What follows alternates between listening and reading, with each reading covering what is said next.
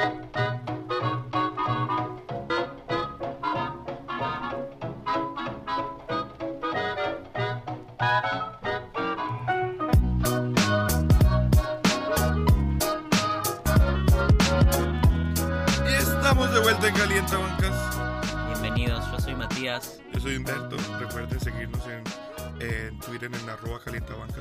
S al final. También estamos en Instagram ahora, arroba calientabancas con dos S al final. Es Nos verdad. pueden escuchar en cualquier lado, en Spotify, en iTunes, en Google Play, donde quieran. Y estamos en un nuevo estudio, nueva casa. Eh, Nuevo literalmente nueva casa. y vamos a hablar de algo muy importante, que me importa mucho. Y es el capítulo Homenaje a Ray Allen. El mejor tirador de tres de la historia. ¿Qué tiene que ver este capítulo con Ray Allen? Nada, absolutamente nada. Porque vamos a hablar de dos equipos, los dos literalmente están en los playoffs. La verdad, nadie esperaba mucho al, al comenzar la temporada. Claro. Son los Pacers y los Clippers. Al principio de temporada nadie dijo que los Pacers iban a mantenerse de cuartos o estar en el top 5 del oeste. Y lo mismo que los Clippers, que están en el de quintos en el oeste. Nadie se imaginaba que esos equipos iban a estar al nivel competitivo que se han mantenido. Y hay mucho de que hablar de ellos porque son, no es una sola cosa, no es como una superestrella que los tenga adelante. Es un, son dos equipos que lo, nosotros nos gusta referirnos como la clase trabajadora de la NBA. Los son esos son equipos, underdogs. exacto, trabajados a punta de coaching, no es un equipo como que salen y bueno, a ver qué pasa. Son equipos que de verdad en vivo logran hacer ajustes técnicos dependiendo de los matchups, dependiendo del otro equipo, de lo que esté pasando, de los que estén jugando bien. Entonces no son un equipo de sistemas fijos, sino de son equipos muy flexibles con gente que trabaja en equipo, que juegan en equipos y que se ayudan y se mejoran entre todos, lo cual es básquetbol hermoso. Qué puro lo que acabas de decir. De Hablemos de. Los Ángeles, empecemos por Empecemos Los por Ángeles. LA. Eh, en Los Ángeles es un- una ciudad eh, donde hay dos grandes historias. Yo me acuerdo de haberte dicho, Humberto, te lo dije antes de comenzar la temporada, que los Clippers iban a ser mejor que los Lakers. Sí. Pero obviamente ninguna Pero de las razones. No, no fue, no fue tan sarcástico, ¿eh? No fue tan sarcástico, pero todo cambió. todo Yo no me esperaba que tradeen a Tobias Harris. Yo no me esperaba todo lo que pasó en los Lakers. Están fuera de playoffs, no realmente por las, por las predicciones. Eh, sí, Sí. era un equipo medio disfuncional. Lance Stephenson entró ahí medio raro. Saúl Maquino tuvo una gran temporada. Pero no fue tanto por eso, fue más por la implosión del vestuario, eh, la conversación por Anthony Davis, la lesión de LeBron en un momento muy clave. Nadie podía haber dicho que esas iban a ser las razones por las cuales los Lakers iban a fallar. No, y aparte de que en un momento que venían bien listos, se lesiona LeBron, pero también traían a Zubac, que era un jugador que venía jugando muy bien en ese momento en Los Ángeles y que termina en una situación ganadora, porque ahorita ese tipo está de titular en los Clippers, Lo tradearon al equipo bueno. al equipo Ángeles. bueno, está de titular en los Clippers, va para playoff y bueno, de aquí en adelante el cielo es el límite y todo es ganancia. Bueno, es que esta es, esta es otra, la gran diferencia, ¿no? Entre lo, lo que es un presidente de operaciones, como Magic Johnson en los Lakers, y un presidente de operaciones, o el título que tenga, consultant, qué sé yo lo que es, Jerry West, en los Clippers. Una persona que puede construir piezas a futuro, ¿eh? consigue a Zubac y tradeó a Muscala, que hoy en los no Lakers está en el fondo del banco, la verdad, un trade ridiculísimo. Me gusta mucho lo que dijiste de la comparación de los front offices, porque ya empezamos a ver una personalidad Magic como líder de la organización, ¿no? Donde él se centra más en el show, es que viene el Showtime, ¿no? Era de los Showtime Lakers. Y está ejecutando esta misma show mediático, pero desde el front office, y al revés, el front office debería ser muy calladito y muy trabajador. Él al revés hace mucha bulla con todos los pasos que toma, al punto de que El tampering, ¿no? del tampering, se notan mucho más los errores, porque el tema de Angelo Russell y cómo está jugando es imparable. El tema Fue de Zubac. de Angelo Russell fue el jugador que eliminó a A los, Lakers, de los playoffs oficialmente. Quedaron fue- afuera los Lakers contra los Nets. contra los Nets y fue el primer trade de, cuando la era Magic. Magic. Él empieza diciendo, quiero un líder y saca, bueno, y también Julius Randle, otro jugador del que se deshace y que sigue jugando bien, sigue teniendo buenos En los momentos. Pelicans es el líder del equipo. En esta situación extrema, rara de los Pelicans, es él y Drew Holiday, Imagínate. los líderes de un equipo entero. Y un otro jugador del que él se deshizo es Lou Williams. Entonces, imagina que también están rompiéndolo en los Clippers. Entonces ya empezamos a ver un patrón de Magic Johnson donde él no fue el que trajo a LeBron, porque déjame decirte que la decisión de irse a Los Ángeles es de LeBron solito. Él no, nadie tenía que convencerlo, él ya tenía su plan. Esto no tenía nada que ver con Magic Johnson. Obviamente no. Fue un golpe de suerte y No, depende ahora de. Magic Johnson armar, armar algo decente. armar algo decente. Y ahí es donde se, se ve el- la mano del front office. Cosa que en los Clippers no se siente nada Jerry West. Él simplemente está trabajando, armando un buen equipo. Y ahí van. el trade por Tobias Harris, que se va a Filadelfia, eh, obtiene a cambio a Wilson Chandler, obtiene a cambio a Shamet, que es, es titular en el equipo hoy, cuatro picks del draft, Sí. eh, y obviamente en la misma semana con- consiguió a Zubac. Y todos estos movimientos, aparte de agregarle jugadores que son jóvenes y tienen potencial, le abrió un montón de cap space a los Clippers. Porque los Clippers este, este comienzo de la temporada pueden firmar a un jugador de máximo contrato y cambiarle la cara al equipo Wow. por completo. Porque ¿cuál es la cara que muestra hoy el equipo, Humberto? No es solo ingeniería de, de Jerry West, también es ingeniería de Doc Rivers. Doc Rivers, Eh, 100%. Creo que después de mucho tiempo, Doc Rivers tiene la oportunidad de armar un equipo sin egos, ¿no? Porque pasó de... estuvo en los Celtics, Mm. con Kevin Garnett, con Rondo, con Sin Ray estrellas, Allen, Paul 100%. Pierce. Un ego encima del otro. En los Clippers tuvo su historia con Chris Paul, con Blake Griffin. Y ya hasta sin Tobias Harris, que podrías decir que, qué sé yo, tampoco era un jugador con un ego, pero eh, era su- muy superior en su nivel a todos los demás en los Clippers. Eh, y lo tradearon. Y, y- y ahora es un equipo que tiene muchísimo más balance que en la primera mitad de la temporada. Es una rotación de 12 personas. Ninguno de esos 12 jugadores promedia menos de 18 minutos. O sea que si jugás en los Balance. Clippers, jugás casi 20 minutos. O sea, Vas estás a jugando casi la mitad del Si partido. está en los Clippers, vas a jugar. Vas a jugar y mucho vas a jugar. Y ahí es donde, con tanto tiempo de, de jugador en cancha por minuto, te da lo que estabas diciendo antes, la flexibilidad de poder armar tu rompecabezas como quieras. Claro. Y con, un, con, con 12 hombres ahí disponibles, la verdad que puedes armar equipos que sean rápidos, equipos que eh, eh, estén especializados en defender en el perímetro. Si buscas tiros, tenés tiros. Si necesitas meter muchos triples, lo haces. Si necesitas eh, creadores de juego, también lo tenés. ¿no? Con Gugus Alexander, con Patrick Beverly, Lou Williams, Claro. mismo Subach, Dalinari, Montre Harrell. Tiene un, Harrell, del que se habla poco. de que se habla poco. Hay muchos jugadores y que son muy flexibles en su estilo de juego. Y eso le da a Doc Rivers la posibilidad de armar a ojo, ¿no? Cómo viene el partido, cómo Claro. viene la situación, cuál es el matchup. Es que yo creo que este es el sueño de un entrenador. Por poder tener un equipo, aparte de la flexibilidad atlética, porque tiene jugadores de todas las características, excepto tiradores. No tienen muy buenos tiradores, pero de todas las características podrían Lou- armar un Lou matchup. Williams. Lou Williams. Lou Williams.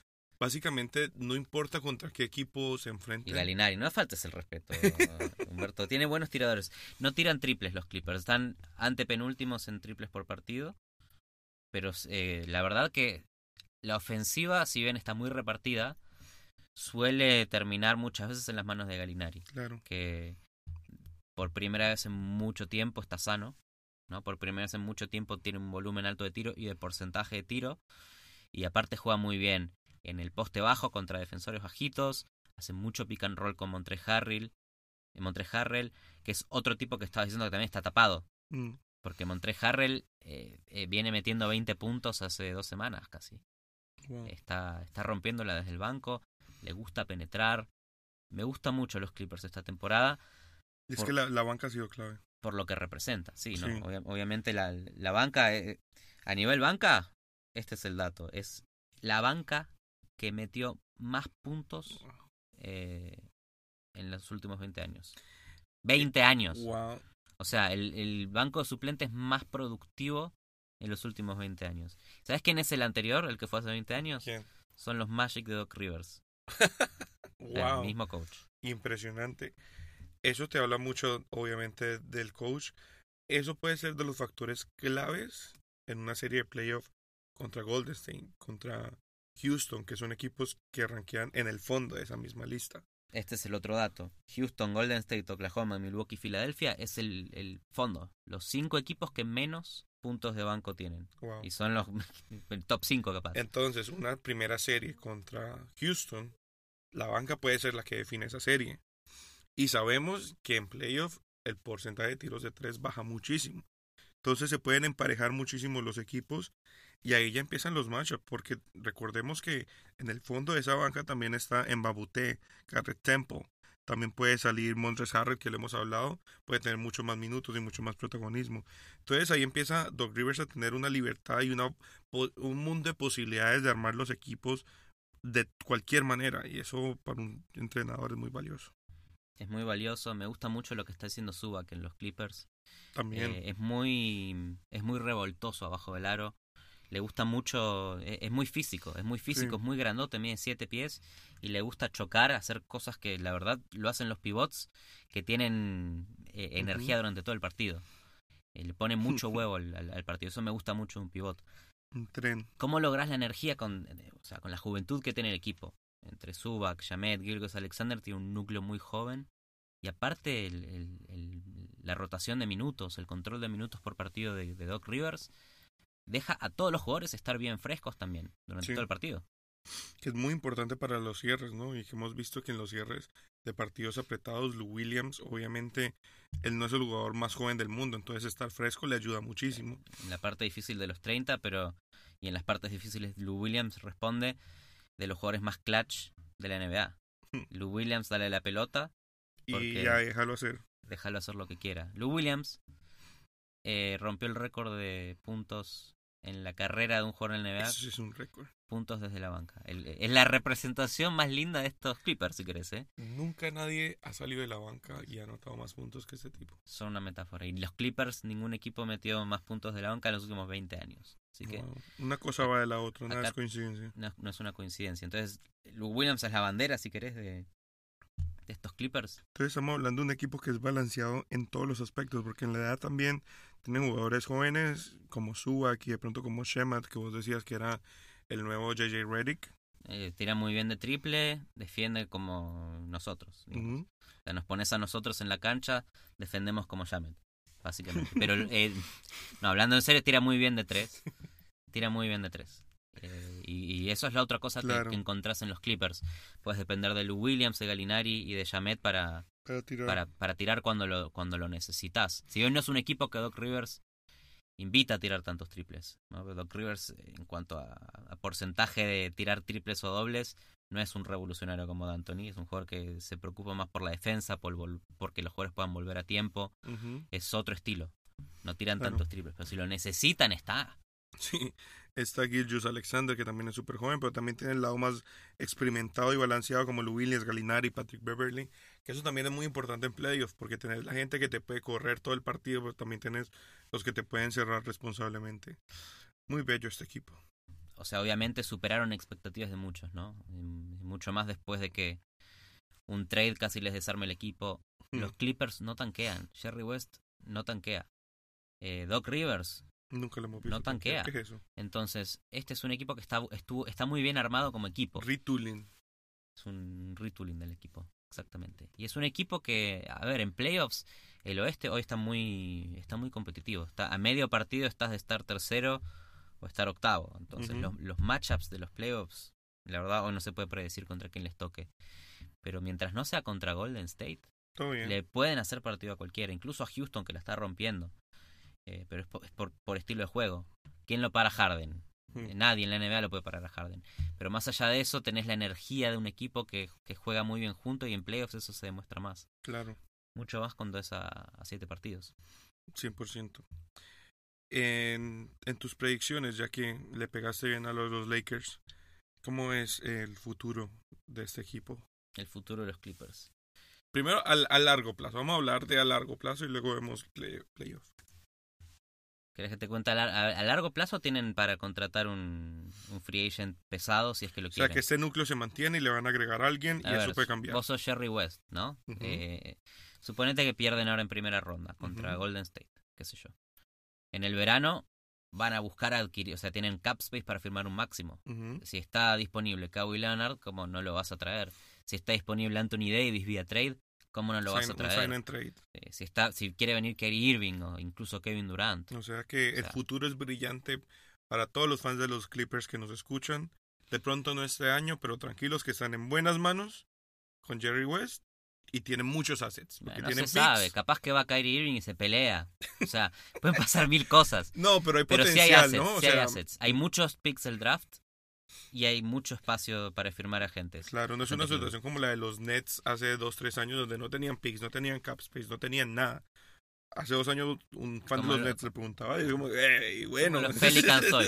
como los Pelicans hoy. es Pelicans como- hoy no tienen absolutamente ninguna esperanza. Lo- la única esperanza es ver qué conseguimos Claro. a cambio de un. Todo puede pasar, Pelicans. pero le preguntaba a un fan de los Pelicans, ¿cómo se ve el futuro de los Pelicans? Eh, gris. Y bueno, se ve gris. No, los Clippers, a ver, eh, podés disfrutar de un equipo en transición llegando sexto a los playoffs del oeste, es hermoso, es una cosa muy linda. Y mirá si pasan de ronda, o sea, pueden pasar de ronda, le pueden ganar a un San Antonio o un Oklahoma City en primera ronda, tranquila, un Portland. Pueden pasar de ronda Sí. incluso.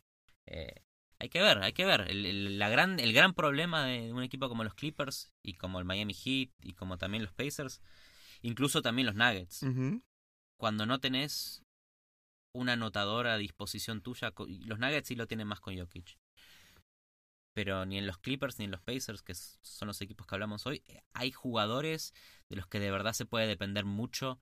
eh, eh, Dale, en- toma en y un- hacelo. eh, y no, no hablo en un momento de, de que queden 10 segundos en el final de un partido, digo durante 7 partidos en una serie, Claro. que puedan tomar el, la presión y el control del equipo. Claro, siempre van a ser como que un día Lewis hace un gran partido, otro día Montres Harrell, pero no es un día, no es una constancia que todos los días vos sabes que Montres Harrell te va a dar 30, 23 puntos, excepto los últimos 5 que viene poniendo 20. No.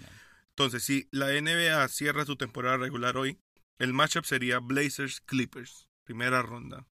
Sí. ¿Qué Bueno. tan lejos llegan los Yo, Clippers? yo creo que esos Blazers pueden matar a triples a, a los Clippers. Los matan a triples. Sí, ¿no entre crees que McCollum defensivamente Lillard. Pueda ser opacado por Patrick Beverly? De pronto no vea dos, tres buenos juegos. Y sí, o sea, a ver, la defensa de los Porque Clippers esa es la belleza de Patrick Beverly, que coge estos pointers y los aniquila defensivamente. los, los deprime. Sí, Puede ser, puede ser. Eso es lo que pasó con, a ver, los, los, los Blazers la temporada pasada desarmados. eh, fueron desarmados por Rondo y Drew Holiday. O Ajá. sea que puede pasar, sí, puede pasar. Eh, marcarlo a Nurkic no es tan difícil, ¿no? Eh, No. no. no es imposible. Entre Subach y Harrell lo pueden contener. Y pero si no está Lillard, está McCollum. En, en Bute, en a Bute, por ahí está también. Bueno, está bien. Entonces, ¿pasan de ronda? Bueno, depende mucho del matchup. Yo creo que Blazers, estamos hablando. contra Blazers. los Blazers, no, no pasan. de No ronda. pasan de ronda. No, para mí no. Digo que sí. Si bien los, los- los- los- no hay un jugador Escucharon, ven- domingo 24 de marzo, los Clippers no van a playoff, dice Mate. Yo digo que sí. No hay un volveremos. jugador como Lillard en los Clippers. Contra San Antonio, ¿pasan? No. Están No. levantándose los Spurs. Están, Están levantando mucho. Y ya. Es que los playoffs son un, un duelo técnico, marica. Son siete juegos donde todo es ajustes. Todo es ajustes. Obviamente, y pero por eso, eso es lo interesante de los Clippers. Si ajustan todo el tiempo, todos los partidos, todo a cada rato, en una serie de siete, eh, es mucho más difícil como, técnico, como, como director técnico Claro. oponente a los Clippers descifrar qué pueden hacer. Y bueno, y capaz los veremos en las finales. Decís que, decís que estos Clippers son el mejor equipo de la NBA. Calladitos, van a llegar a las finales con Doc Rivers. Lo que nunca vio de Dark Horse. Nadie lo venía a venir. Y no le dieron el Coach of the Year porque se lo dieron a, a Nate McMillan con los Pacers. que puede pasar. Puede pasar, todo Puede puede, pasar. Bueno, ¿y vos cómo, cómo lo ves a- a- al equipo a futuro? ¿Qué, qué es lo A, que a largo plazo, Sí, a largo plazo. Es que es un, es un mercado tan difícil llevar gente. O sea, el tema de, de los grandes años de los Clippers, aparte que para los fans, afortunadamente, un equipo que se ha mantenido en el top. Pero a Blake Griffin lo draftearon, a de, Andre también. Y si Pitri llega por este tema del veto del trade que les hicieron, y como que bueno, quiero ir a Los Ángeles, igual voy a ir. Pero llevar gente a los Clippers no es una tarea fácil, entonces creo que es un- una misión para Jerry West, que hemos visto que claramente puede hacerlo. Y bueno, hay potencial, pero no sé, Mira, cap- los free- capaz entran a este mediocrity treadmill que es tan difícil. A ver, salir. alguno de estos free agents puede entrar. Kevin Durant, No va a ir allá, Kyrie Irving, no va a ir allá. ¿qué onda Kawhi? Otra vez Kawhi, eh, otra vez Kawhi en el mercado de verano, no va a ir allá. No. Bueno, Kawhi, Kawhi me sonaría más, porque es la metodología, sistema de trabajo, entrar en un, entrar en un sistema trabajador. Kawhi me suena más. pueden limpiar, pueden limpiar contrato y pueden abrir espacio para dos máximos. ¿Quién? Puede entrar Clay Thompson Kawhi y Clay. Kawhi. Bueno, Ponele. Es otro Clipper ese. Es no- otro no Clipper, es el ya es- Clipper de la clase trabajadora. ese. Ya es un contender nivel lo que tenían con, con Blake Griffin y... O más. No sé si más. No sé si más porque le falta. El uno de los mejores tiradores de, los, de, la- de la historia de la NBA Ajá. y el- uno de los mejores defensores de la década. Pero no es un mejor dúo que Chris Paul y Blake Griffin, necesariamente. Ok. Mira, yo he disfrutado muchos años a Chris Paul. Eh, no le permitió a Blake Griffin explotar como está explotando ahora en Detroit. No sé si fue maduración de Blake Griffin eh, o porque Chris Paul es un jugador que, obviamente, como cualquier base puro, domina mucho la pelota. Eh, y el Blake Griffin de Detroit ahora es el, el líder de ese ataque, pero Sí. a nivel emocional y a nivel técnico y a nivel de, de, de uso también. Es el que tiene la mayor Claro. cantidad de posesiones. Y aquí ya no empe- empezamos a desviar, pero el tema con Detroit es que hace rato no tenían un jugador centro de foco y Blake Griffin nunca fue ese, ese jugador en los Clippers. Entonces eso es como una combinación que le ha permitido a él decir, hey, soy yo, ustedes necesitan uno, soy yo. Entonces ha sido como un win-win para ambas para ambos lados. Y evolucionó mucho el juego, Blake Griffin también. Em- empe- Acuérdate que cuando nació en los Clippers era un. También, mira un dunker, ¿no? que tienen. Sí, claro, pero es que eso era lo que hacía así, sí, Chris Paul, tirarle lobs. Lob City no le decían nada. Lob City. Lob City. El tema también es que tienen a- al mejor entrenador de la NBA hoy en día.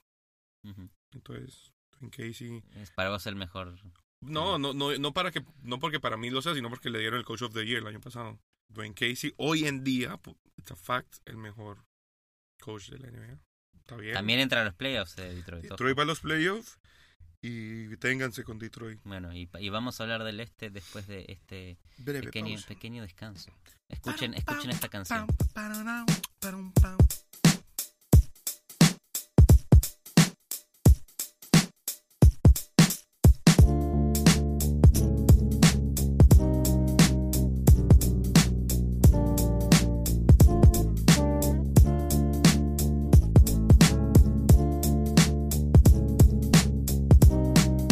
Seguimos, bueno, ahora vamos a hablar de el balance, ¿no? Ahora ya hablamos un poquito del oeste, ahora vamos a hablar de la Cenicienta del Este. Este equipo, El balance. El, El balance, balance. es el, el tópico de hoy. el, ¿no? to- el tópico de hoy.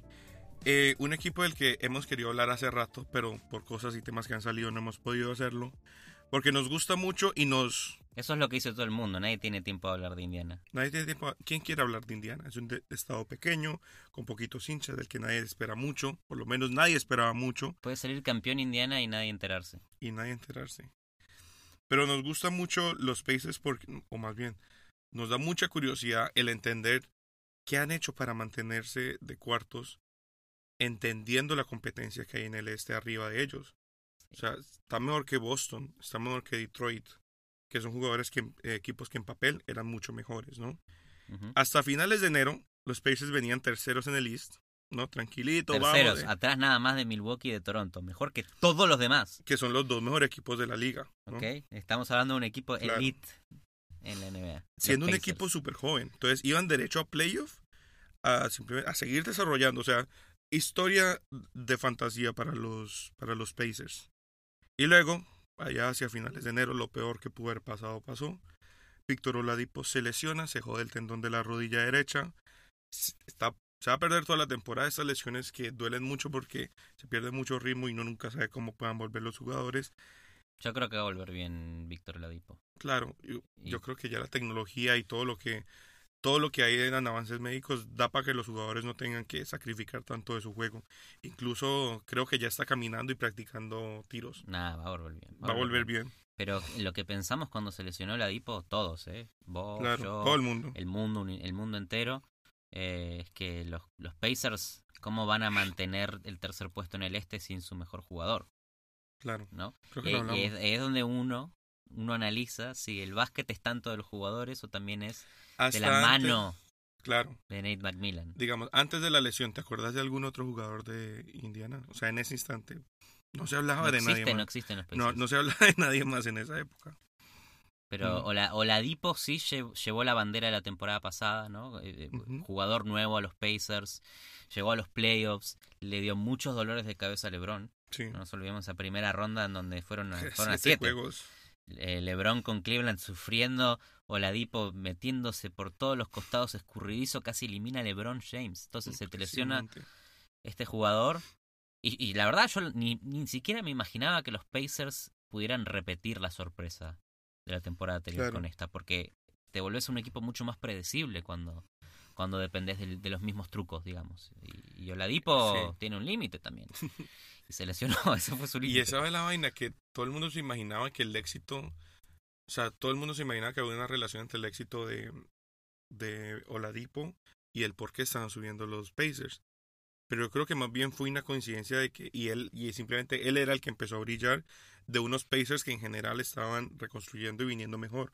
Porque tienen un núcleo muy joven, tienen un montón de jugadores eh, que pueden aportarle. Simplemente él era la batuta, llevaba la bandera y era el que más estaba anotando puntos, entonces obviamente se nota bastante. ¿Cuál es tu jugador favorito de Indiana? En este nuevo, este en, nuevo es- Indiana. en este instante, Sí, Indiana. Oladipo, El nuevo Indiana. me gusta mucho lo que está haciendo Tyreek Evans. Vimos ahora un partido de él. Es un monstruico, es un, un lebroncito, un torito que hace de todo. Rebotes, asistencias, tira bien en el momento clutch. Tyreek Evans fue rookie del año en, en los Kings, cuando era un jugador muy joven y tiene es, es mini LeBron porque Sí. promedia stat lines como los de LeBron, como 20 puntos, eh, 8 rebotes, 8 asistencias. Es un jugador que hace todo en la cancha. Sí, Es muy simple y, con- y también le gusta mucho tomar el, comandar la ofensiva a él. Jugó de base incluso un año en, en los Pelicans con Anthony Davis. Era el base acuerdo, del sí. equipo. Ese equi- ese equi- equipos mediocres con Eric Gordon y Ryan Anderson. lo quisieras de vuelta. Sí, obviamente. Es un jugador que la verdad, incluso en el rol que tiene ahora en, en los eh. Pacers, que sale del banco y te acomoda el equipo Sí. desde el banco, es un rol ideal para él. Porque le gusta tener la pelota en la mano y, y obviamente para liderar una segunda unidad, un jugador como él que absorbe contacto, puede ir abajo el aro y, y hacer puntos o crear para los demás. Obvio, ¿quién no quiere un jugador así? El otro que me gusta mucho es Sabonis.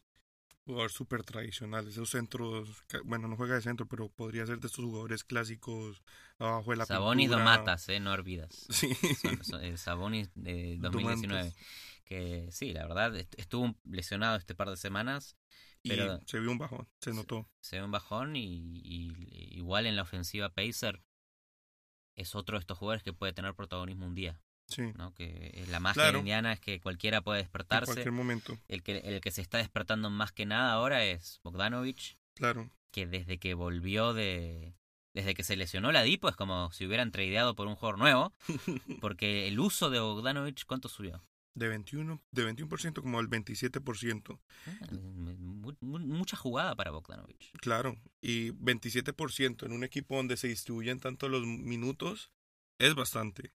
Estamos hablando de, de que es un equipo que en las tres semanas después de que se fue, que se lesionó sigue manteniendo un promedio de ganancia de puntos 6.38. O sea, están ganando por, o sea, es un récord positivo y eso es suficiente para mantener los cuartos en el este y creo que ya está muy difícil que les quiten ese puesto. O sea, que le ganaron la posición a Boston y a Detroit, que son dos equipos que en papel son mejores. Sí, sí, igual si sos uno de estos cuatro grandes en el este, Boston, eh, Toronto, Filadelfia o los Bucks, no te gustaría tocar que te toque Indiana. ¿no? El cuarto va a sufrir contra Claro. Indiana, o el quinto. Esa serie Boston-Indiana no es una serie que quiera ninguno de los dos. Una es guerra, eso va a ser guerra pura porque también estamos hablando de un equipo que tiene una banca responsable y parecido a los Clippers. Obviamente no tienen a un Lou Williams clutch eh, impresionante, pero llegado el momento tienen un Wesley Matthews que puede, tiene experiencia en playoff y es responsable, un Corey Joseph que también lo hemos visto con bastantes minutos, McDermott que también puede tirar y hacer y hacer ahí cositas defensivas. Domantis Sabonis, que es como el centro de la defensa en la banca. Entonces, un equipo que en la banca te puede castigar y hacer cositas. Todo. Ese es el balance, porque cu- cuando sí está eh, Bogdanovich en la cancha, vos sí ves que la ofensiva va más a, a lo que hace él. A lo que hace, lo, como te- incluso termina las jugadas con pases, ¿no? Estos jugadores que aparte tira de cualquier lado. Claro, es un equipo donde todos pasan y todos tiran. Le Son gusta postearse. conscientes, sí. gusta postearse. Es un buen equipo muy consciente de que no tienen una estrella. Entonces no es como que obviamente no hay un jugador que va o no hay un jugador que dirija la ofensiva, sino que simplemente pase, pase el balón, pantallas para todo el mundo. O sea, Bogdanovich lo vemos que en cada jugada le toca navegar entre tres o cuatro screens para buscar el, el, el- quedar abierto o tirar eh, los balones a la pintura. Y también le dan las jugadas quedando poco tiempo a, a Bogdanovich. Quedando 10 segundos en el reloj, te hace, te- te- es como modo COVID, se la Sí. dan para el one-on-one. Y sí, está promediando como 20 puntos por partido en la temporada. O Sí. sea que Bogdanovich elevó significativamente su juego después de la desaparición del equipo de, de Oladipo.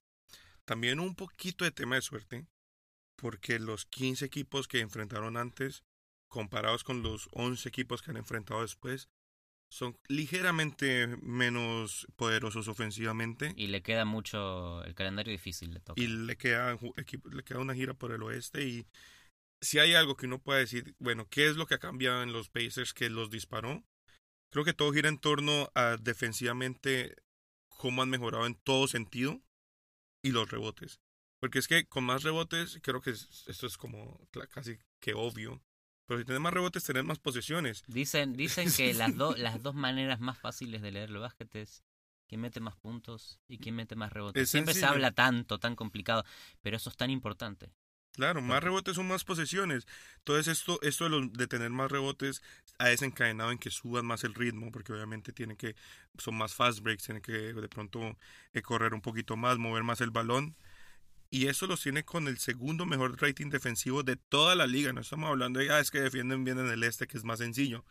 No, estos manes son el segundo mejor equipo defensivo de toda la liga. ¿Qué están haciendo bien defensivamente? Generan turnovers. Muy importante, ¿no? muy importante porque otra vez, ¿qué es un turnover? Otra posesión para vos. Sencillo. Rebote, rebotes, robos. si vos tenés más veces el balón, vos es más fácil que ganes partidos, ¿no? Es, Y esa es la clave de Indiana. Y eso es lo que nos sale en, en Sports Center. Porque ¿quién habla de los turnovers? turnover. ¿Quién habla de los rebotes? Nadie, pero eso te lo están haciendo todos los, todas las noches. Ujú. Sabonis, Miles Turner, Bogdanovich, Darren Collison, Tyreek Evans. Es un equipo de, de, de la clase trabajadora del Claro, básquet. de la eso sí es la clase es la trabajadora. nadie ve lo que hacen los Pacers. y por eso Nate McMillan también puede ser un candidato a Coach of the Year. Por favor, un- la defensa de Indiana Pacers te puede apagar tranquilamente al ataque Claro. de Kyrie Irving y Tatum. Mm, eh, Jalen Brown en Es una defensa sofocante, insoportable. El punto que son el equipo que menos eh, puntos permite que le anoten es el equipo al que el que más robos tiene. Que eso es impresionante porque el líder en robos era Oladipo. Entonces uno esperaba, listo, se va Oladipo, seguramente los robos van a bajar. No, el equipo ha encontrado la forma en que se han dividido defensivamente las labores y todos han subido los robos. El punto de que están, tienen muchos más robos que antes de, de que se lesionara Oladipo. Sí, es que- Impresionante. es que el- la defensa perimetral te genera rebotes, te Claro. genera robos. Y el robo es un, es un punto muy fácil en ataque, es un contraataque Claro. muy simple. Están segundos en toda la liga en puntos generados por turnovers, los Wow. Pacers. Porque es puntos instantáneos. Claro, Si tenés a Tyreek Evans marcando, poniendo el, el pecho, cerca la mitad de la, la, cancha. manotea, listo, contraataque, bandeja, dos puntos más. Y para los contraataques tienen jugadores muy rápidos como un Miles Turner que puede recorrer la cancha en 3-4 pasos. Sí. Y Después, de, para después de Pascal Siakam, que para mí es el, corre, el, el big man más rápido del, del, del básquet, lejos hoy. Miles Turner es muy atlético y está mejorando mucho su juego. Lo mismo que Tyreek Evans. Sí. Y creo que eso es lo otro. Lo que, lo que yo me imaginaba cuando se lesionó la Dipo es, ok, a ver qué hace Miles Turner. A ver si puede empezar a tener más eh, el- el- la responsabilidad de meter puntos para el equipo. Y tampoco apareció de esa manera No, lo cual te hace pensar si ha llegado a un límite de confianza en su tiro, de confianza en su penetración, de su poste, de su es distribución, es distribución, porque hoy en día todos esperamos que el foco se volviera Miles Turner, pero hey, dijo eh, Bojan Bogdanovic, yo también puedo, entonces ha estado muy distribuido, subió mucho sus rebotes, eso sí, Miles Turner, pero hay un jugador en el equipo que desde la banca tiene más rebotes, entonces también hay un tema de percepción de que a Miles Turner de pronto le hemos inflado mucho y en Indiana Pacers hay otros jugadores igual de buenos. Hay otros jugadores igual de buenos. Y la, la otra cara, que es esta defensa eh, maquinaria, el ataque también hace sus cosas a favor. Si bien tampoco tiran muchos triples, porque creo que aparte de la clase trabajadora, estos dos son los Clippers y los Pacers son de los que menos tiran triples juntos Muy Antonio. tradicionales. Eh, no es tan no son equipos tan modernos eh, en cuanto a distribución de tiro pero al final y al cabo sí tienen un ritmo muy alto. Eh, y, y los Pacers también tienen un ritmo de ataque muy alto. Eso puede que sea eh, una consecuencia de los rebotes, una consecuencia de los robos, pero también lideran la liga en pases en esta segunda mitad desde el break. Son el equipo que da más pases, que siempre hablábamos de, de, de- de otras ofensivas como la de Milwaukee, de, hablábamos de la de Houston que da muchis- muy pocos pases. Eh, lo que hace hoy este equipo, los Pacers, es un ritmo muy alto de juego Colabora mucho. colabora mucho y no termina en Bogdanovich en un uno contra uno de 20 segundos. No, Claro, a ver quién, a ver quién está caliente, a ver quién la emboca hoy, claro. a ver qué pasa. Hay equipos que mueven mucho el balón, pero vos siempre sabes que el balón al final va a ir a James Harden. ¿No? Con mucho movimiento de balón, igual se la van a dar a James Harden. Se vuelven un poco predecibles. Houston es el equipo con menos movimiento de balón de la historia de la NBA, me parece. Si vas a los números, no, no creo el, que el peor ejemplo. ISO, ISO, ISO, tres puntos. es otro punto. pero no, está haciendo Harden es de otro planeta. No, no lo desestimemos, por favor. Lo hizo igual la temporada pasada y llega a playoff y le toca hacer algo solo y es como que, uy, no, no sabe. Veremos, veremos. Yo creo que Houston ¿Otra vez hay fe? ¿Otra vez hay fe? Porque Sí, sí, sí. hace un año selecciona a Chris Paul, desapareció. Hace dos años Manu Ginobili lo desapareció. Bueno, pero eso son situaciones. Yo creo que llega lejos Houston. Ok. Llega lejos. Entonces, y volviendo a los Pacers, en definitiva no son un equipo que sea muy flash y muy vistoso, pero es un equipo que sabe lo que tienen que hacer, sabe dónde tienen que enfocarse. No se trataba de, listo, ahorita quién nos puede anotar 30 puntos, no, nada, la distribución ofensiva está bien. Concentrémonos en que no nos anoten muchos puntos y, eso es mucho más fácil, que es algo también que con lo que el hit se puede identificar mucho. Si vos defendés bien, es mucho más fácil la ofensiva. La ofensiva eventualmente aparece, la ofensiva llega a anotar puntos en la NBA, todo el mundo sabe hacerlos. Todo el mundo puede hacer un layup, todo el mundo puede ponerse bajo el aro eh, y meter una canasta. Lo que no todo el mundo puede hacer es estar parado enfrente de tu hombre responsablemente los 48 minutos. Que eso es lo que hacen bien esta gente. Sí, y otra mención honora- honorable a Tedeusz Young. que También, mejoró no, no su de físico respecto a temporadas anterior. Está muy, muy, muy fuerte y muy rápido. Y para la NBA moderna de hoy, aunque no tires triples, tenés que ser muy atlético. Sí, Y lo que tienen adelante en el frontcourt los, los Pacers hoy con Miles Turner y Tedeusz Young es mucha velocidad y potencia en, en, como big man. claro. Eso te sirve mucho para defender en los switches, que es la NBA de hoy. La NBA de hoy, switch rápido. Tenés a Boogie que te para en línea de triples, Miles tiene que ir a cubrir si no está Darius Young. Y si no está Darius Young, tiene que rotar a otro. Esa velocidad, esa, esa velocidad atlética es otra pieza clave de los, de los Pacers esta temporada. ¿Vos qué decís? Esto, estos momentos sin Oladipo, ¿le ayudan para cuando él vuelva? O sea, ¿le ayuda al crecimiento de los jugadores? ¿O cuando él vuelva toca reinventar otra vez y ver cómo solucionan con Oladipo? Es una muy buena pregunta esa. Es una muy buena pregunta. Eh, a ver, Oladipo tampoco es un jugador egoísta. ¿no? Es un jugador que cuando le tocó jugar en equipos más pesados, como en Oklahoma, le costó, pero no se quejaba. Ahora que ya ha ganado el protagonismo en Es Indiana, que ya se lo ganó, exacto. sí, ya que se lo ganó en Indiana, hay que ver si, si aprende a jugar con otros. Yo creo que a, ni- a nivel talento sí, porque aparte la pasa muy bien Oladipo. Es un jugador que tiene muy buena calidad de pase y de visión. Y me gustaría verlo compartirla con Bogdanovich todo el partido. Eso te va a abrir, eh, eh, si se paran en línea de tres, empiezan a tirar los dos bien de tres. Lo la libertad que van a tener Tadeusz Young y Miles Turner para meter puntos abajo del aro Claro. facilitos. Es, Es que otra. vimos que a Washington le pasó el año pasado, ¿no? Que se lesionó John Wall y los Wizards se van enchufadísimos. Volvió John Wall y han tenido 200 mil problemas de química, no se entienden, todo el mundo pelea, Bradley la Beal pelea sale con Bradley Beal. Claro. Pero entonces, ¿qué pasó? De pronto Bradley Bill dijo, hey, yo puedo ser la estrella. ¿Por qué tienes que ser vos? Vuelve John Wall y dice, no, yo soy la estrella.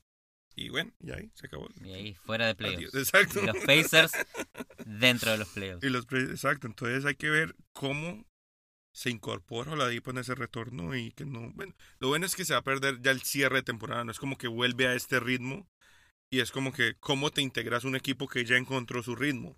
Va a ser un nuevo ritmo. Claro, es, es empezar el preseason desde cero, vamos todos, distribución de minutos, vamos todos ve, a ganar juntos. Sí, hay que ver que hay que ver qué, qué piecita le pueden agregar en el off-season. Y si no, aparte de todo, es un núcleo muy joven, ¿no? Está Oladipo es un jugador muy joven, Bogdanovich no llegó a los 30, Miles Turner, Tadeusz Young. Tadeusz Young tiene 30, Miles Turner está en los 20. Eh, es, eh, un- un, es un core que lo puedes arrastrar cuatro años más tranquilo y a ver hasta dónde llegan. Yo creo que lo principal es que Ola- Oladipo vuelva bien de la lesión, más que a- 100%. eh, volver con los Pacers a nivel juego no va a tener ningún problema. Ahora que, atlet- que tenga el, el atleticismo de Claro, poder es muy volver. explosivo, es un jugador muy explosivo que requiere ese...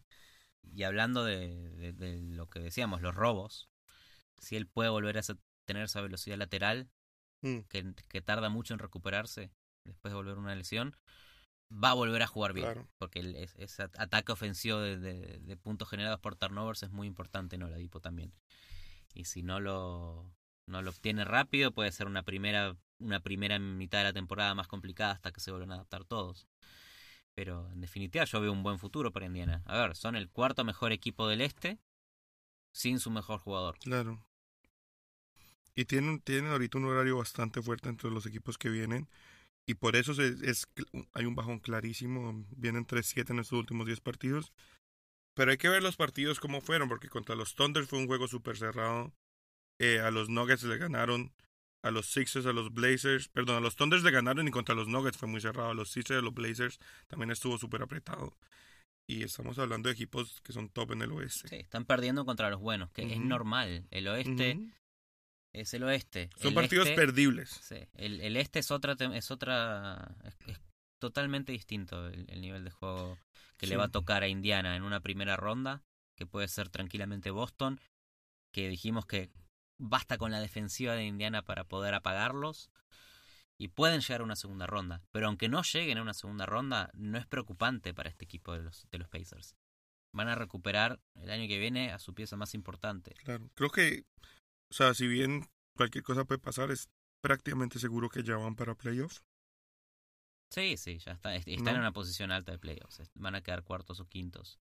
Okay. No van a quedar más. Si se acaba la NBA en su temporada regular hoy, el cruce sería Pacers-Boston. Sí. ¿Quién pasa? Bueno, te dije, o sea, la defensa de, de Indiana los puede apagar. Pasa Indiana. Y puede ser, sí, sí. Comprométete, Mati. Pasa Indiana. Sí, pasa Indiana, pasa Indiana. Pasa Indiana contra Boston. Yo opino lo Pasa mismo. Indiana contra Boston. Lo escucharon primero acá. Yo opino lo mismo. Pueden sacarlos. Sí, sí. Defensivamente, hemos visto como Boston no ha encontrado su identidad. Es como, ¿cómo jugamos? O sea, si Tatum, y, y Tatum se apagó esta temporada, ¿no? No, no, para o mí. es que el retorno de... Sí, obviamente. Esto, esto es el, el, el retorno de Kyrie Irving desarmó a los, a los No, Celtics. no hay, no hay el retorno Hayward. de Oladipo puede. No, porque con Hayward, Tatum no ha visto casi minutos.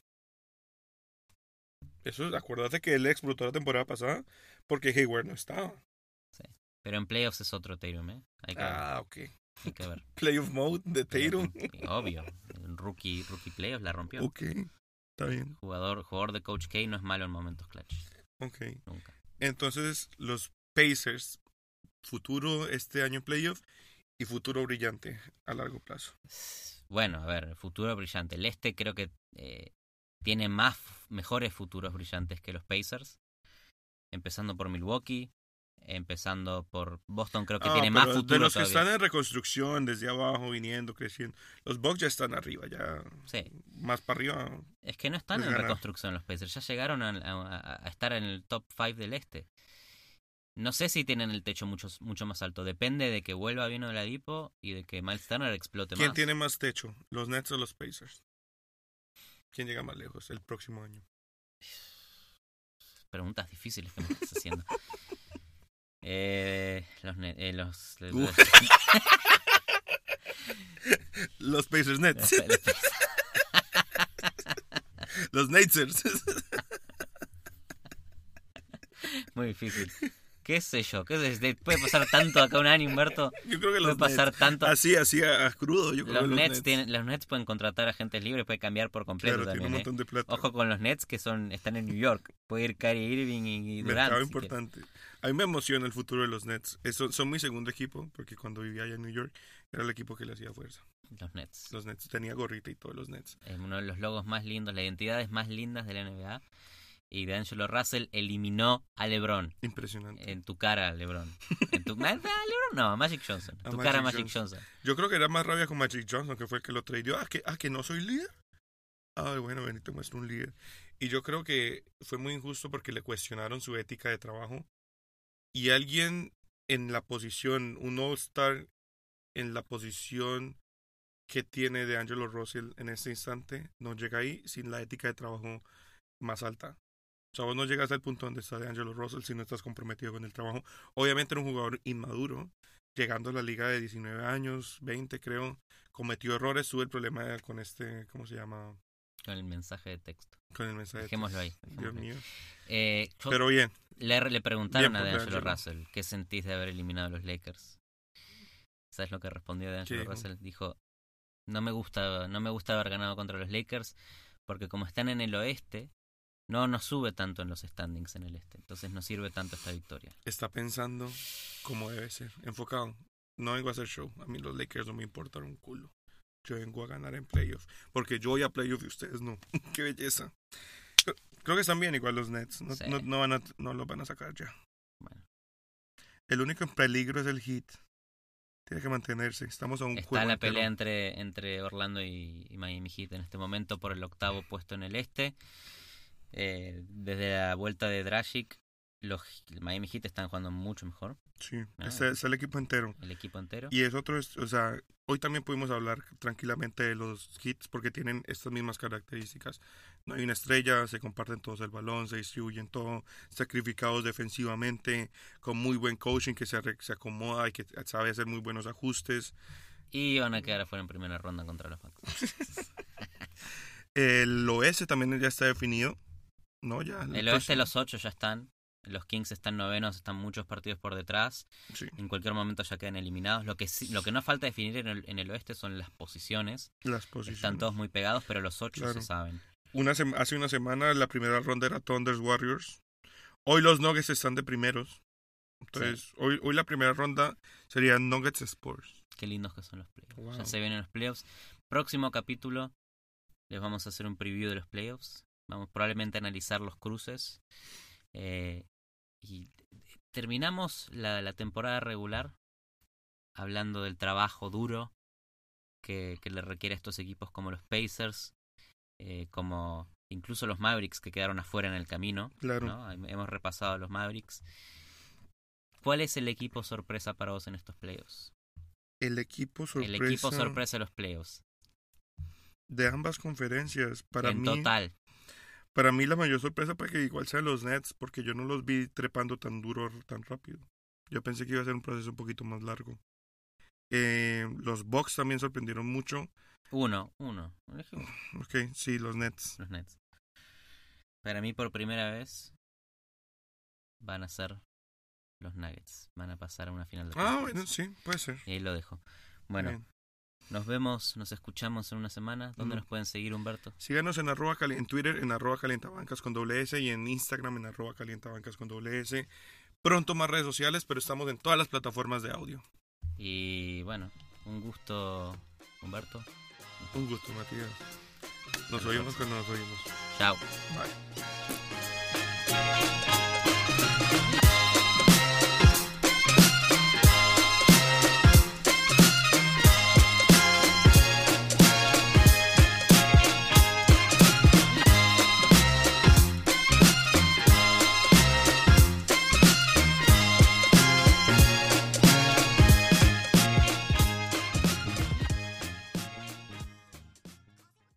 Gustaría que Sion quede en los Cavaliers? No, ¿Por qué? porque no es justo ¿Para quién no es justo? para la NBA. Ya los Cavaliers tuvieron un, un jugador de once in a lifetime. Ok. Suficiente.